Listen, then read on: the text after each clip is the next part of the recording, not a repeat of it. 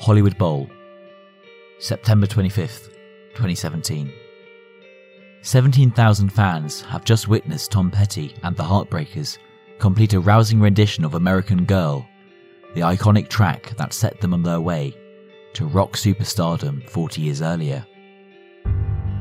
It's their final song at the gig, the last of three at the Bowl, and the final show billed as the 40th anniversary tour. As adoring fans cheer, Tom takes the mic. I want to thank you for 40 years of a really great time, he says, smiling warmly, arms held out wide as he acknowledges the adulation. Thank you. A few months earlier, Tom Petty predicted the tour would be the last big one. He told Rolling Stone, We're all on the backside of our 60s. I have a granddaughter now I'd like to see as much as I can. I don't want to spend my life on the road. This tour will take me away for four months. With a little kid, that's a lot for me. Video footage of the Hollywood gig shows Tom clearly moving around the stage in great discomfort. Moments before leaving the stage, he bends forward to sign autographs for a handful of fans at the front, poised with their programs and posters. The fans in the foreground are beaming ecstatically to have witnessed their legend play for them. Little knowing Petty has given his all and performed through the entire set and all of the 53 dates tour with a fractured hip. That was how much music meant to one of rock music's most gifted guitarists and songwriters. He wasn't going to let anyone down. But to be able to continue making music, Petty had to rely on prescriptive meds. Many of them. Just seven days after his final Hollywood Bowl concert, Tom Petty was dead. Join us on a supernatural journey as we explore the magical life and death of Tom Petty. We uncover the shocking details and examine the mystical facts behind one of the most prolific rock singer songwriters in the world. This is Death by Misadventure.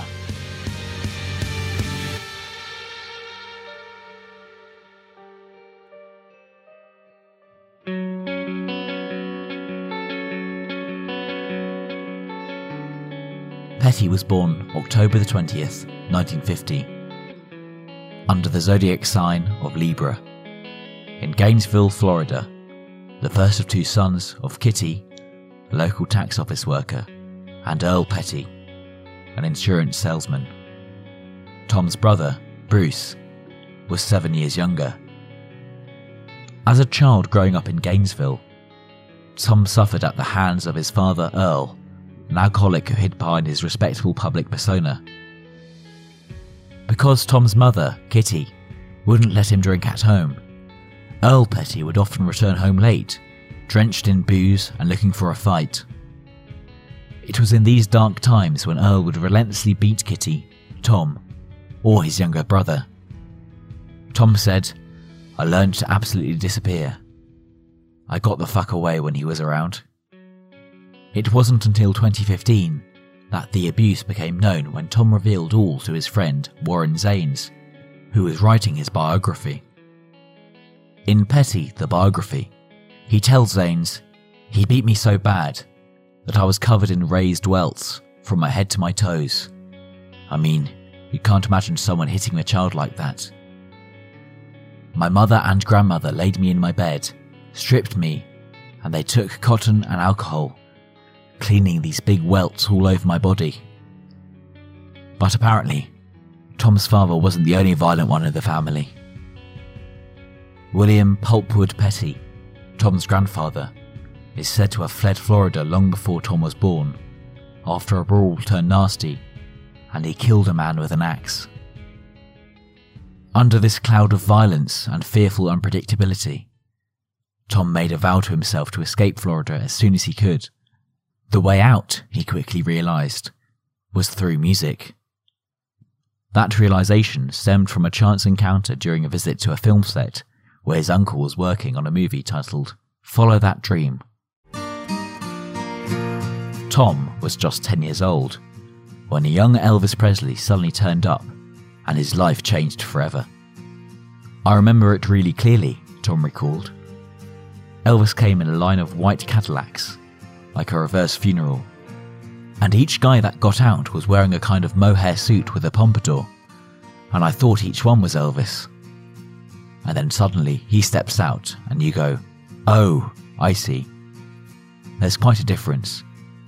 He just looked radiant, like nothing I'd ever seen in my life. And he came walking right up to where we were, and I was just stunned.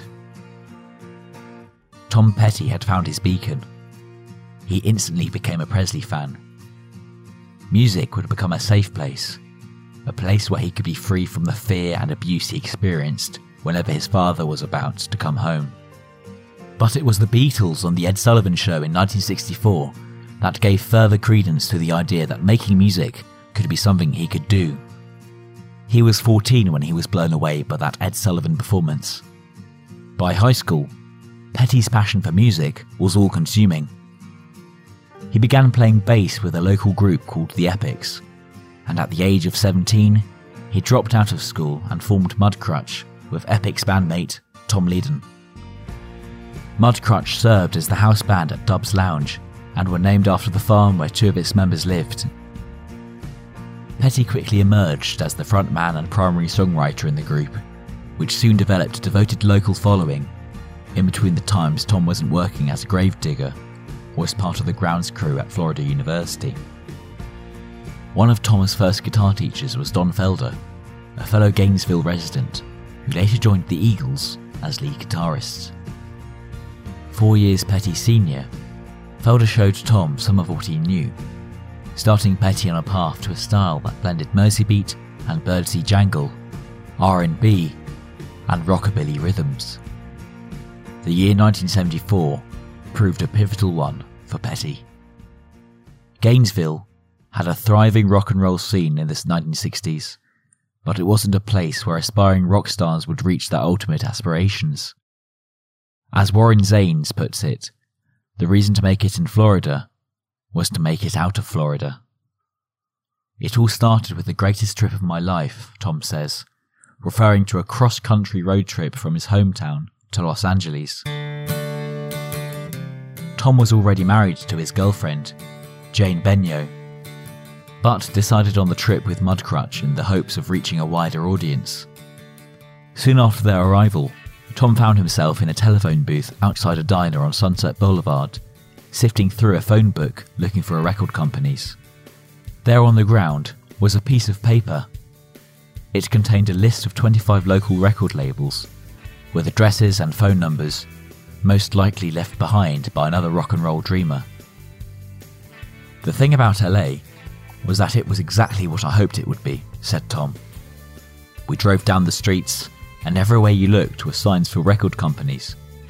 MGM, RCA, Capitol, A&M. It was obvious that we had come to the right place.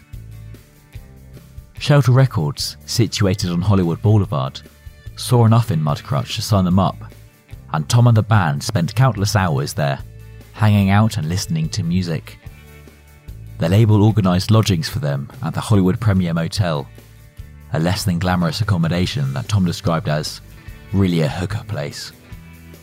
It's also where his wife, Jane, informed that she was pregnant with their first child. Shelter released a Mudcrutch single, Depot Street, but it didn't cause much of a stir. Nevertheless, the group continued recording at the mansion of musician Leon Russell, the hitmaker who was a founder of Shelter Records. Tom would house sit for him but was a long way from being able to afford his own mansion. In fact, Shelter Records dropped Mudcrutch from its label while they were still working on music in Russell's house.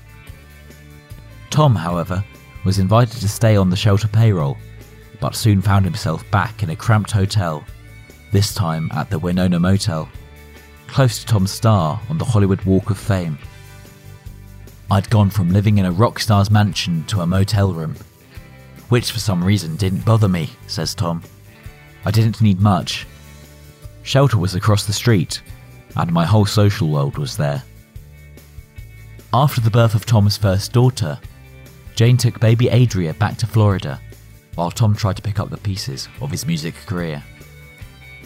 If 1974 was pivotal, the following year was even better. It was instrumental to the success Tom Petty had been striving for as a musician and songwriter.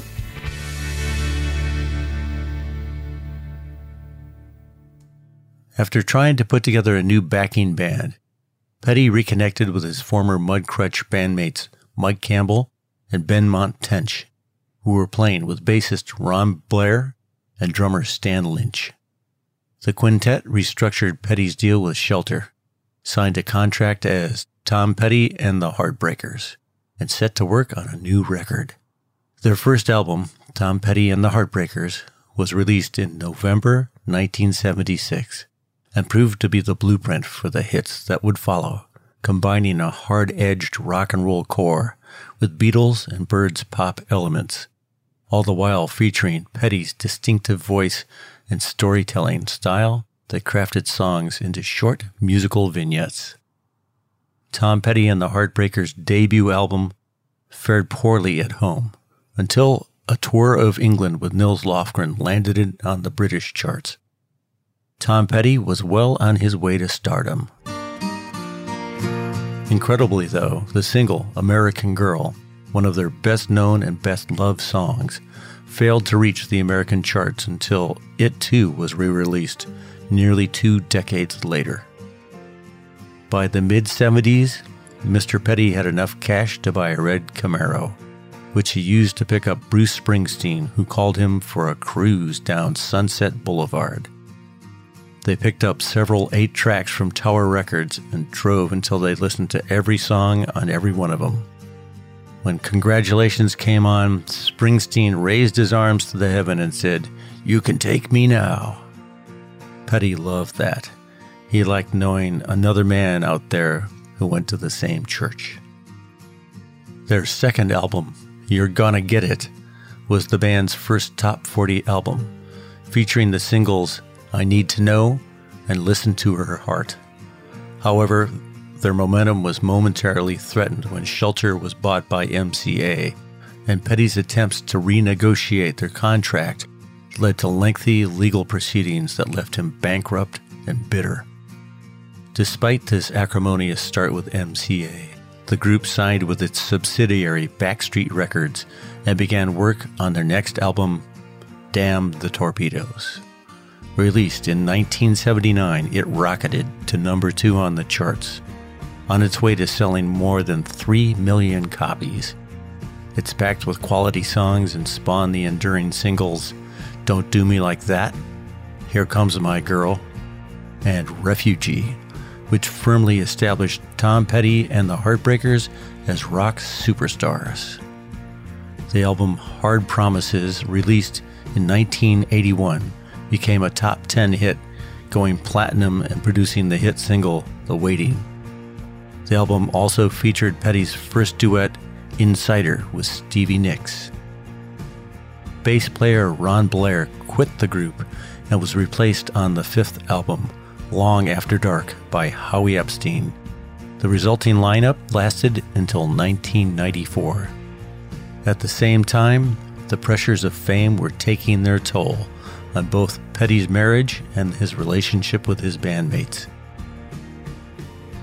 Looking to take their music in a new direction, Tom Petty and the Heartbreakers began work on their new album, Southern Accents, with producers Dave Stewart of the Eurythmics, Robbie Robertson of the band, and Jimmy Iovine, who had co produced Damn the Torpedoes with Petty.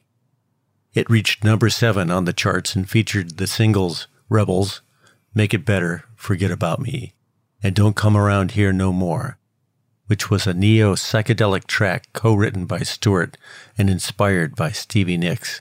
It reached number 13 and was accompanied by a popular Alice in Wonderland themed video that became a big hit on MTV.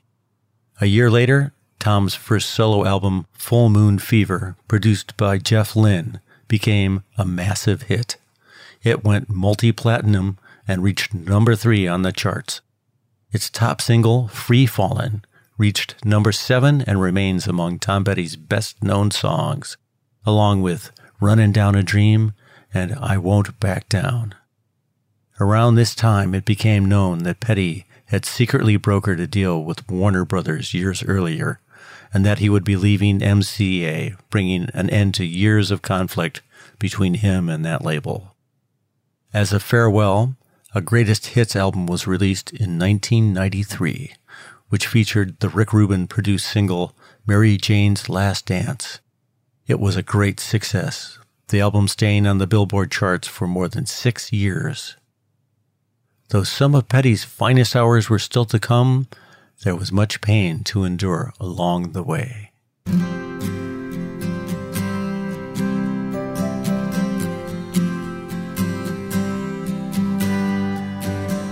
As a young teen, Petty liked art, clothes, and wearing his hair long after the Beatles arrived on the music scene. His parents thought he was gay, but it wasn't so. However, if a girl in junior high school didn't show him the same attraction he felt for her, he was traumatized and felt paralyzed. Petty revealed in an interview When I got my feelings hurt, I really couldn't have felt worse. It was physical. My throat clamped up, and I just wanted to die. As a young man and as a child, I was very sensitive, too delicate. When it came to emotional stuff, I could break like a twig. Petty met his first wife, Jane, when they were both in high school. Stevie Nicks, who had a long-time friendship with Petty, once asked Jane when she'd met him.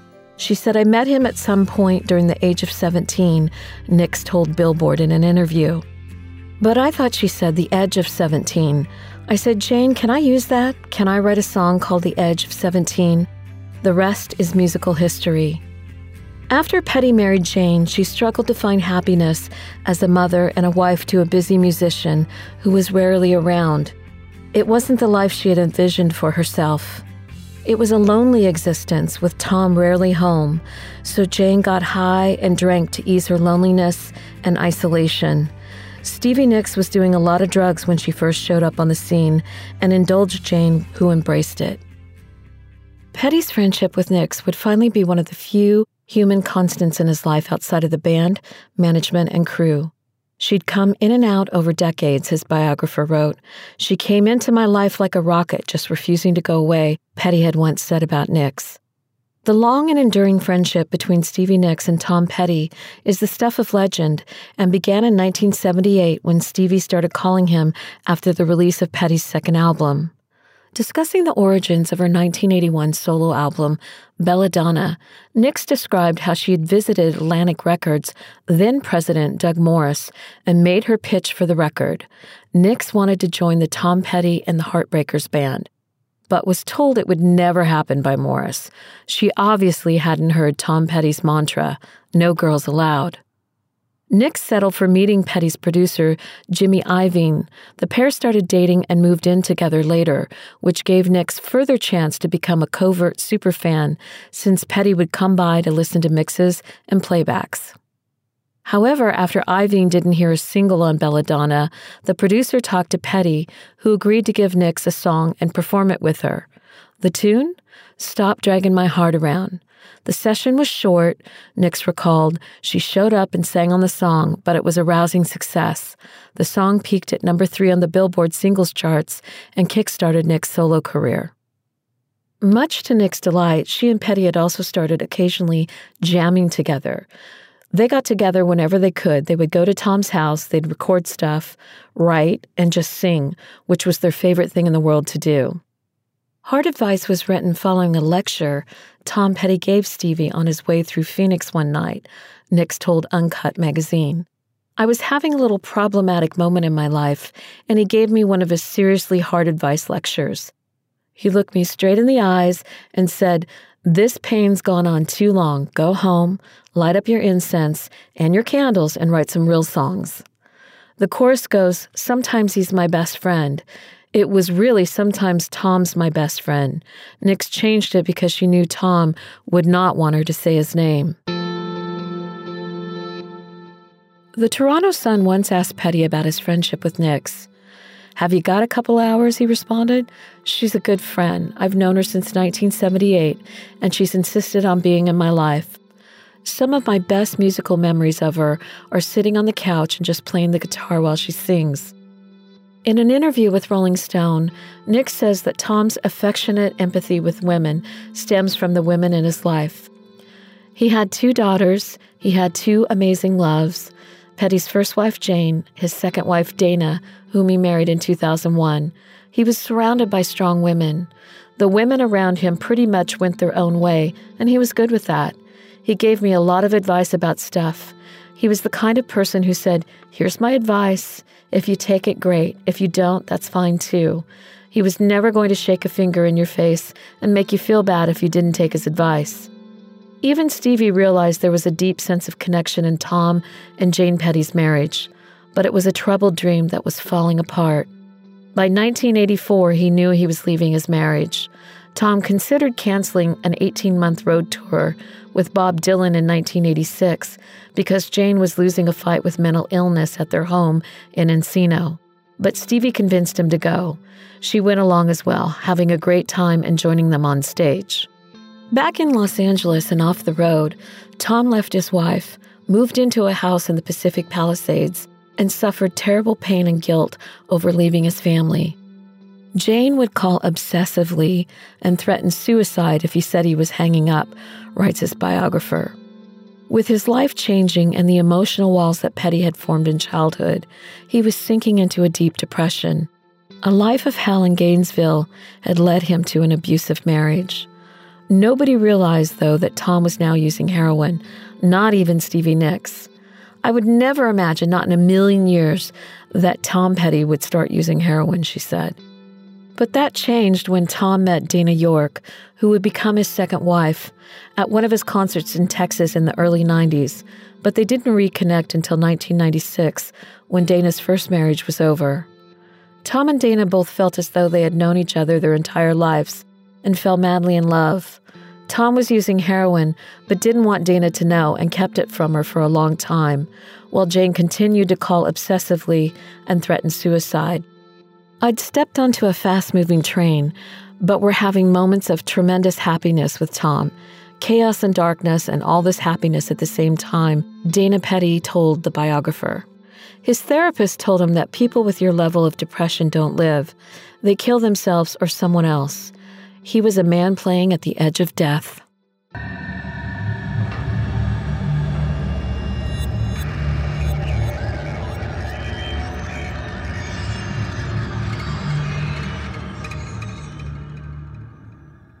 As an old friend and former tourmate of Tom Petty, author Warren Zanes was granted incredible access to the rock icon for his book, Petty, the Biography.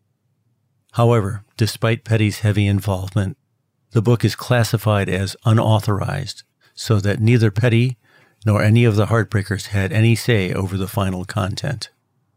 It's because of this freedom that Zane could reveal Petty's long hidden heroin addiction.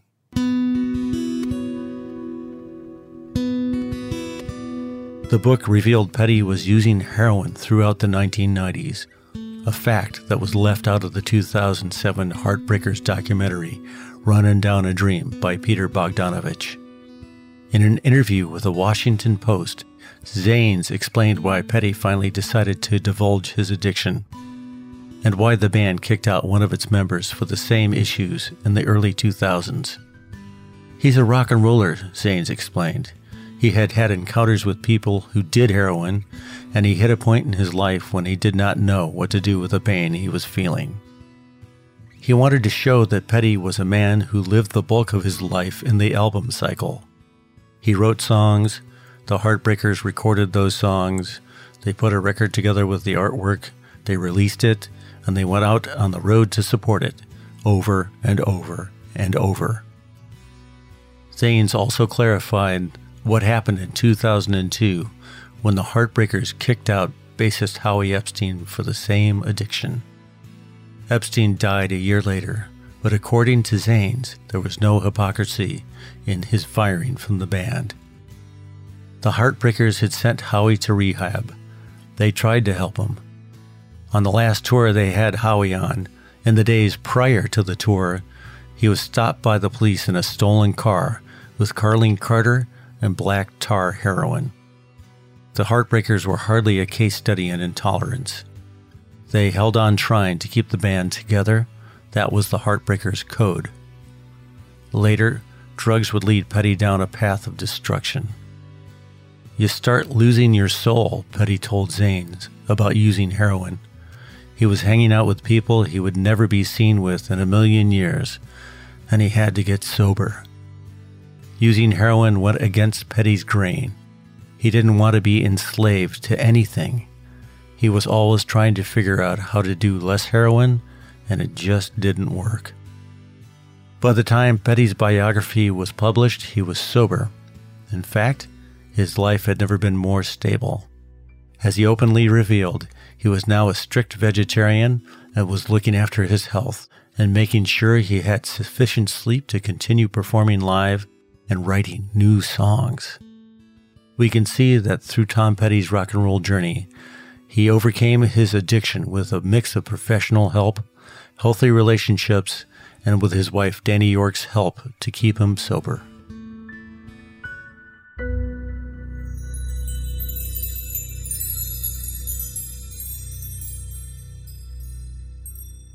Petty brought his unique music to millions of fans who were heartbroken when he died on October 2nd, 2017. What do the stars reveal about his death? What cosmic factors contributed to his demise?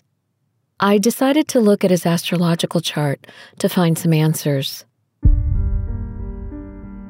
Petty was born on October 20th, 1950, under the zodiac sign of charming Libra. This is the sign of the scales, and Libras are always trying to balance the different sides of their life. But Libra is also ruled by Venus, which is the planet of indulgence, so Petty was no stranger to this intoxicating effect of fame and fortune.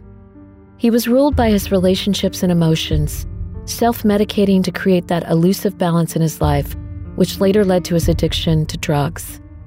It wasn't until he met his second wife, Dana York, that he managed to kick his drug habit. Yes, like a true Libra, he was saved by love. Petty's moon in Aquarius made him have strong likes and dislikes. He was an independent and unconventional soul who didn't especially care if someone approved of his actions or not. He was always the captain of his own ship, even if he was sailing in emotionally troubled waters. His Venus, Mercury, and Neptune in Libra gave him the creativity to be a prolific songwriter. However, when it came to love, he could easily be deceived.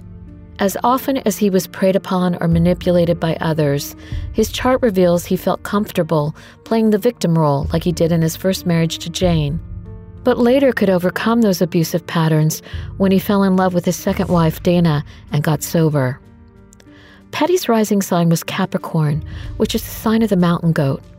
I find this interesting in Tom's case, as Capricorn rules the skeletal system and the bones. And when Tom died, he was dealing with a fractured hip, which had just progressed to a full break. His family said that he was in devastating pain at the time of his death because of the break, which is why he took many pills to numb the agony. This links back to his Capricorn body, which just couldn't handle the pain in his bones. One of the most illuminating parts of Petty's astrology chart is that he has his North Node in Pisces, the sign of the fish. This is linked to karma and past lives, and it is strongly linked to relationships. People who have their North Node in Pisces often have relationships with people who are troubled in some way because they believe they can save them. But this also often makes them vulnerable, and they can be abused by those who seek their help. In Petty's case, this was true with his first wife, Jane, who he married in 1974. In a biography about his life, Tom said that Jane was abusive to him throughout his marriage. He also tried to help her with mental health issues and drug addiction, only to end up addicted to drugs himself. When I look at the possible cause of death of someone in astrology, I always look at the sixth and eighth houses. The sixth house shows reasons for illness, and the eighth house shows probable cause of death. The sixth house of Tom's chart is clear, which means there was no long, lingering health issue in his life that was the cause of his death. What I can see from his astrology chart in his eighth house, he had Pluto and Leo. Pluto is known as the lord of the underworld, and Leo is a sign that is often linked to death by a drug overdose. Sadly, the stars were right, and Petty died of an accidental overdose, which led to his cardiac arrest and later death. As well as having the North Node in Pisces, the moon was also in the sign of the fish when Petty died on October 2, 2017. This made him highly sensitive that day and made him take things to heart more than he would have done so usually. When the moon is in Pisces, we tend to react emotionally to situations around us rather than logically, which could be why Petty was so upset to hear about his health problems related to his hip, and perhaps the reason why he accidentally overdosed on pain pills. He just couldn't see a way beyond the pain, which is why he upped his dosage and wasn't thinking clearly enough that day to make sure that his dosage was within a safe limit. Tragically, Petty is another example of one more talented rock star who died before his time, and it could have perhaps been avoided.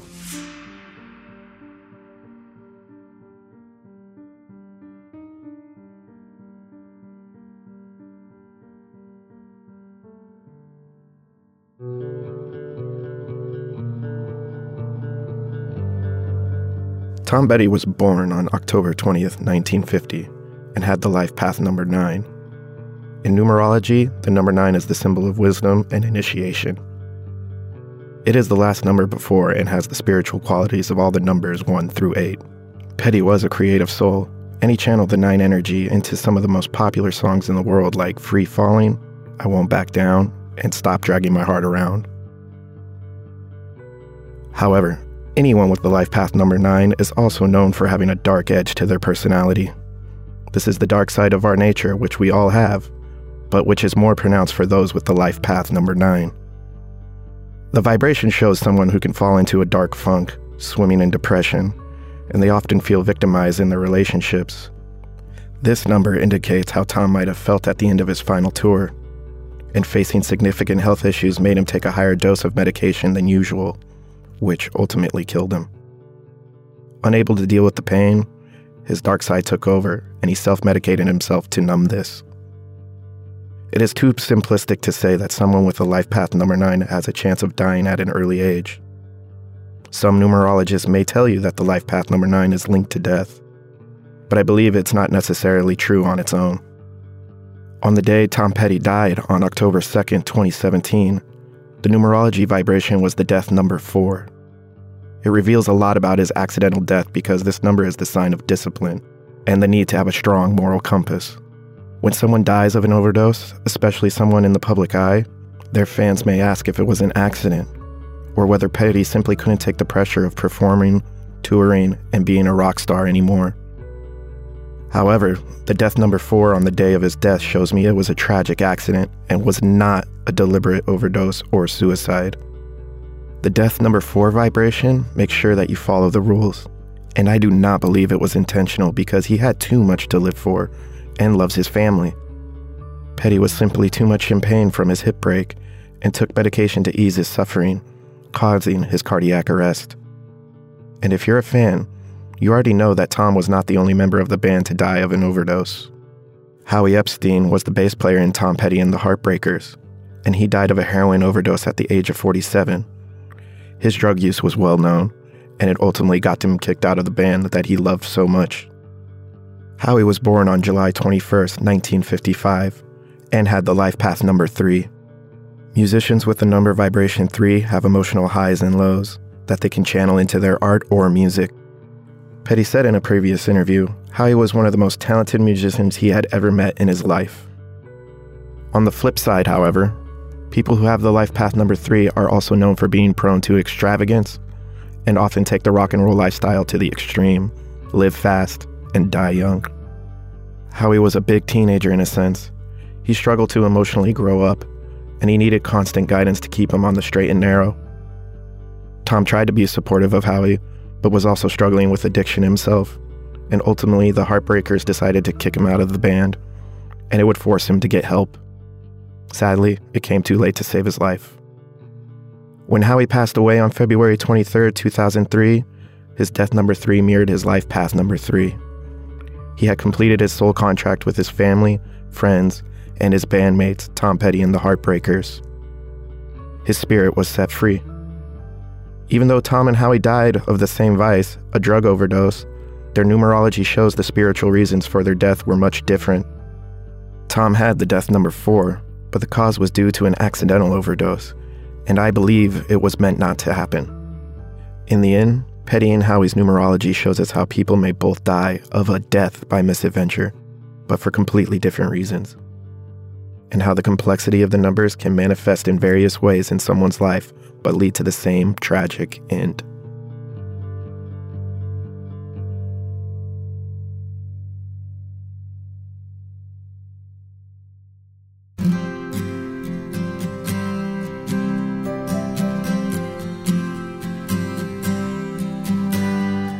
In the end, Tom was drawn to music for many reasons.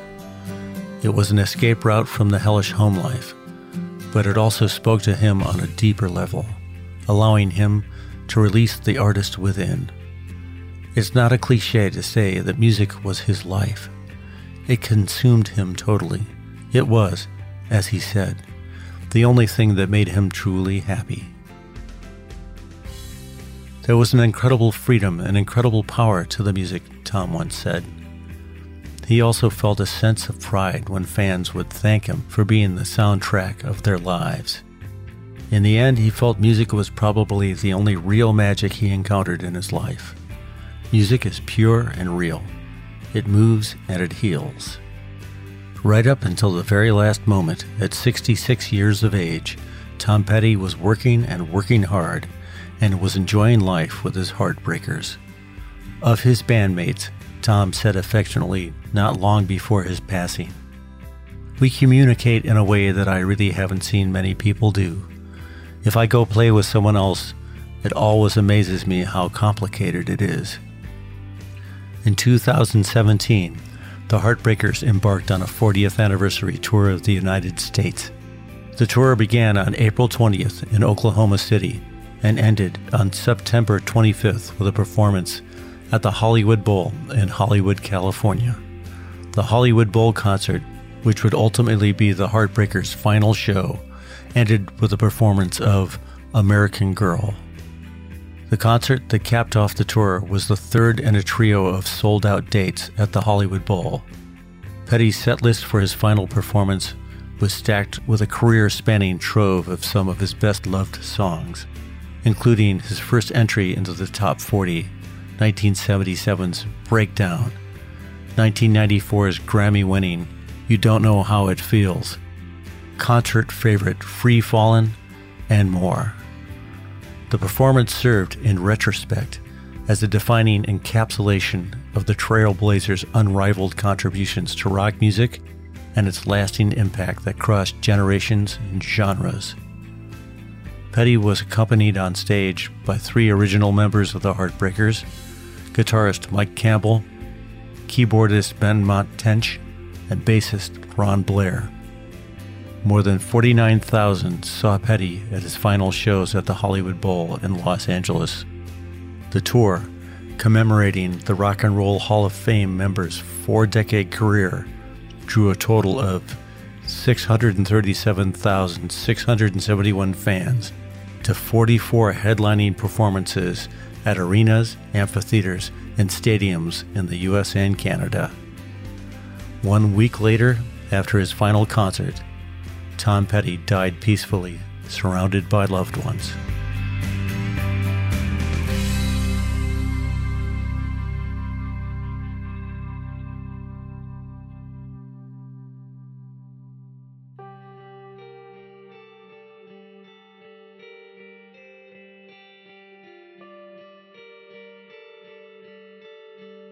Tom's wife and daughter, Dana and Adria Petty, issued a statement a few months after his sad and untimely death on October the 2nd. Our family sat together this morning with the medical examiner coroner's office, and we were informed of their final analysis that Tom Petty passed away due to an accidental drug overdose as a result of taking a variety of medications.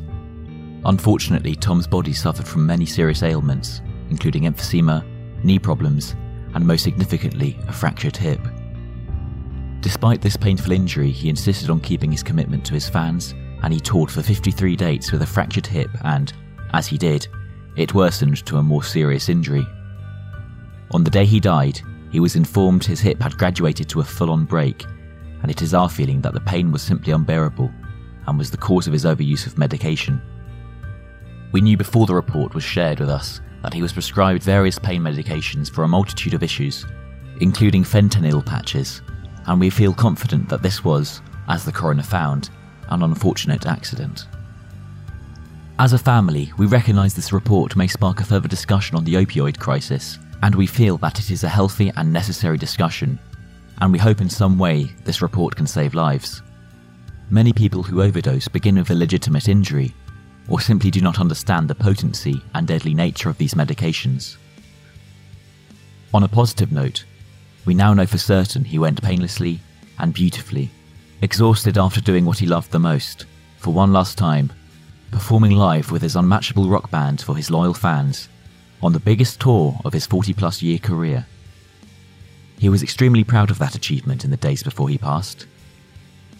Don Felder, former lead guitarist of the Eagles, we believe sums up most fans' feelings about Tom Petty best. It was obvious very early on in his musical career that his talent, magnetism, and charisma were a very special gift that few souls in this world are given. He has given this world so many wonderful memories and touched millions with his magic. Gone far too soon. May he rest in peace, knowing how much he is loved and appreciated by all of us that are left behind.